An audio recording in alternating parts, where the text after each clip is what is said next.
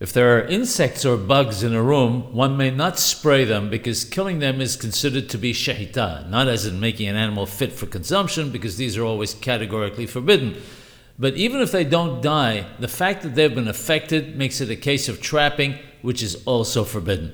The most serious case is spraying them directly. If one simply sprays into the empty air in the room, it's considered to be garama, a causative action, but that's also forbidden. So, what does one do in a case where there's a need to rid the room of these insects, such as in a case where there's a little baby present? If one opens a window and then sprays generally into the empty air in the room, but not directly onto the bugs, it is permitted. The reason being that when the window is open, the insects fly out through them if they're affected or troubled by the smell. That way, they would be neither trapped nor killed.